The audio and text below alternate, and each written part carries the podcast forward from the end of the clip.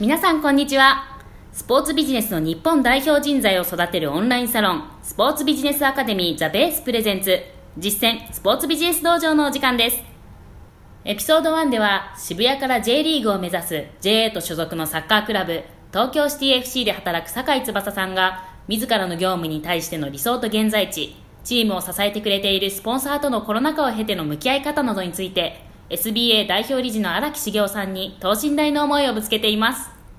引き続きスポーツ界で1000万円プレーヤーを目指す若手ビジネスパーソンの成長をぜひお楽しみください。それでは第7話目どうぞ。ちなみに荒木さんは、なんかその、うん、まあリーダーシップの取り方みたいなところで結構いろいろあると思うんですけれども、うん、こうタイプとしてはどういう形のリーダーをこうなんか意識されてるとかってあったりされますか、うん、うん、まあそうね。俺もまあずっとね、もう根っこが外資系のマネジメントスタイル、はい、20年間ぐらい外資系で鍛えられたので、はい、もう基本的にはやっぱ成果主義。な,、なわけよね。なので、成果主義って、すごくね、あの、とっても、とっても分かりやすくて、成果を上げるか上げないかっていう話じゃない、はい、で、成果を上げるために、絶対妥協はできないよねっていうね。はい。うん、なんだなら、成果を上げることが目的だから、成果を上げるためにどういうスタンスで臨んで、どういうね、はい。えー、その、いわゆる意思決定をするときのメジャーメント、その評価軸が、ね、成果を上げるために一番いい意思決定をしなきゃいけないっていうところに、すごい合理性をこう求めてくるので、はい、まあ、根っこはやっぱそこがあるんだよね。はい、ただ、うん、俺はどっちかっていうと、その、まあ、個人プレーというよりは、チームプレーが好きなので、はい、そのチームでそれを成し遂げたいっていう、はい、すごい強いから、はい、えーまあ、ここは俺の、えー、悪いところかもしれないけど、やっぱり全,、はい、全員がやっぱりそういう思いをここに持って、はい、同じ方向にこうにまとまっていきたいっていうのを、はい、まあ、強要しているところはあるかもしれないね。うん、うん、それがまさに先ほど最初のところでおっしゃっていただいた、その、うん、えー、スポラボさんの10個の価値観っていうのがまさにそこにつながってくる、あそうだね。まさにまさに。そこはやっぱりすごくあるかな。うん、まあ、まさにね、うちのね、例えばスポラボにしても、スポラボの規模感で言ったら、ね、大企業なんかとてもまともに大企業の真似をしたら絶対勝てないわけで、はい、そうなった時に、やっぱり、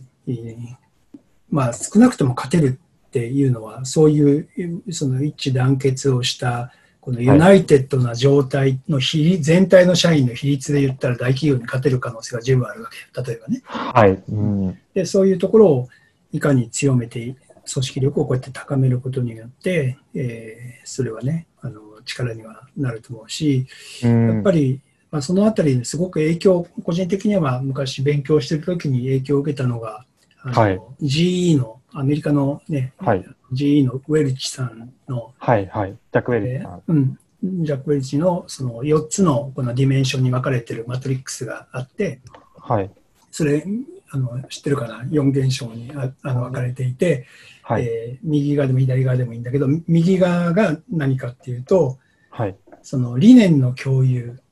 はい、理念とかビジョンとかの共有ができてる人、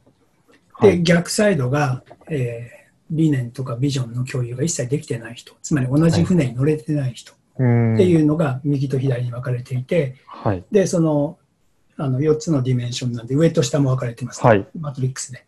で、マトリックスの縦軸の上の方が成果を上げてる人、はい、で下が成果を上げてない人、はい、つまり理念を共有して成果を上げてる人、これも二重までよね。はい、だけど、理念、ビジョンは共有してるんだけど、成果を上げてない人。はい。うん。それと、理念、ビジョンを共有してないけど、成果を上げてる人。はい、うん。っていうのは、まあ、会社からしたらさ、成果を上げてる人だから、まあ、理念、ビジョンとか全然共有してないけど、成果上げてるから、まあまあ、いっかってなりがちじゃない。はい、これを小さい会社でやったら、もう一瞬にしてもう組織バラバラになるんだよ。うん。うん。大企業はまだそれはありなんだけど、まあ、ウェリスさんはちなみにそこは認めてないわけね。つまり2番目のプライオリティは、その理念共有型の成果を上げてない人。ここはもう会社の方針にものっとってるし、同じ方向で同じ船に乗っているので、あとは頑張ればいいわけ。頑張る、あるいはサポートしてあげて成果を出せれば、それは上に引き上がるわけよね。はいはい、だけど、ビジョン共有ができてない成果ができてない人っていうのは、はい、その理念共有。変わらないっていうことですか、ね、そうそうそうそう、後から変わらない。特に一番変わりづらいのよ。なぜなら成果出しちゃってるから。はい。で、そうすると、あの、成果を出してない人に対する悪影響を及ぼす可能性もあるわけね、組織の中で。俺はもうこれだけ成果出してんだから、どんなことやってもいいだろうみたいな、そうそうそう。で、そうすると、理念、ビジョン、共有型の成果が出せてない人は、そっちについていっちゃう可能性があるわけですよ。はいはいはい。うん。とか。っていうのが、まあ、組織って常にその問題が起きているのね。うん,、だけど、やっぱりそういうベンチャーとか小さい会社っていうのは、ね、もう一人のミッションがものすごいでかいから、はい。えー、そういうグループがいればいるほど、もう組織ってもう本当に機能しなくなってしまうっていうところなので、やっぱりまずもってそこを大事にするっていうことが重要だと思うのね。それって中の人間だけじゃなくて、はい、周りのパートナーとかも同じだと思っていて、はい、持って売っちゃうとあの、スポンサーシップもそこも同じだと思っていて、はい、まあ、よく言われるようにスポーツってね、そのクラブの理念とかビジョンとかものすごい大事じゃない、うん、なぜ大事かって言ったら、普通の会社だったら理念、ビジョンは自分の会社だけの話、社員に共有するための話だったりするんだけど、はい、スポーツのスポンサーシップとか、ファンってまさにそういうクラブの、ね、ビジョンみたいなものに共感を覚えて、はい、スポンサーシップしてくれるっていうことになるわけじゃない、はい、うん、つまり、すごく言い方を変えると、理念とかビジョンそのものが、ね、はい、CTFC にとっての商品だってことだよね。言い換えると。それを買ってくれてるんだから。はい、理念、ビジョンを。だとしたら、理念、ビジョンを買っていただいてるんだとしたらよ、はい、理念、ビジョンに逆らってる人が社内にいたとしたら、はい、とってもとっても失礼なことだよね、お客さんにとって。うん、そうですね。うん。ってことは、リーダーとして何やんなかやんなければいけないかっていうと、その理念、ビジョンをものすごく大事にして、それを自分自身で体現して、はい、そこをぶらさないっていう軸を作ることだと思うのね。はい、で、そこさえ軸ができれば、多分、下手なその気の使いとか、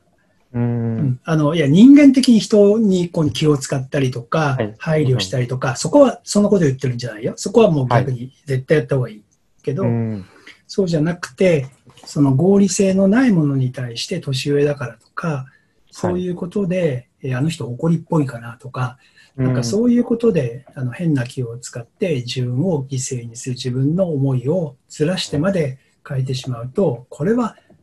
もう本末転倒というか、はい、えー、寄ってくるものも寄ってこなくなっちゃうと思う、ね。まあ、ここの切り分けみたいなところはすごく難しいかもしれないけど、とっても重要なところだと思うよね。だからもう本当にそこのビジョン、理念っていうところですよね。うん、そこを自分自身がどれだけ体現していけるか、うん、伝えていけるか。うん、で、そこの中で、えー、ブレずに、まあなんかそのリーダーシップを取ることに対して、そこの覚悟を持ったら自分の意思を表明していく。で、そこについてくる人たちと、えー、一緒に、えー、巻き込んで共同して成果を上げていく。うんうん、っていうところが、えっと、大事っていうことですよね。うんうん、そこが逆に握れちゃうと、多分、はい、あの気を使われたくないと思うよ。つまり、あのあのな仲間がね。そうですね。うん、だからその領域までいけば、うん。はい。共感して一緒にやってるのになんか何もお願いされてないの、何なんだろうみたいな感じになっちゃう。うん、逆に働いちゃうね。うん。はい。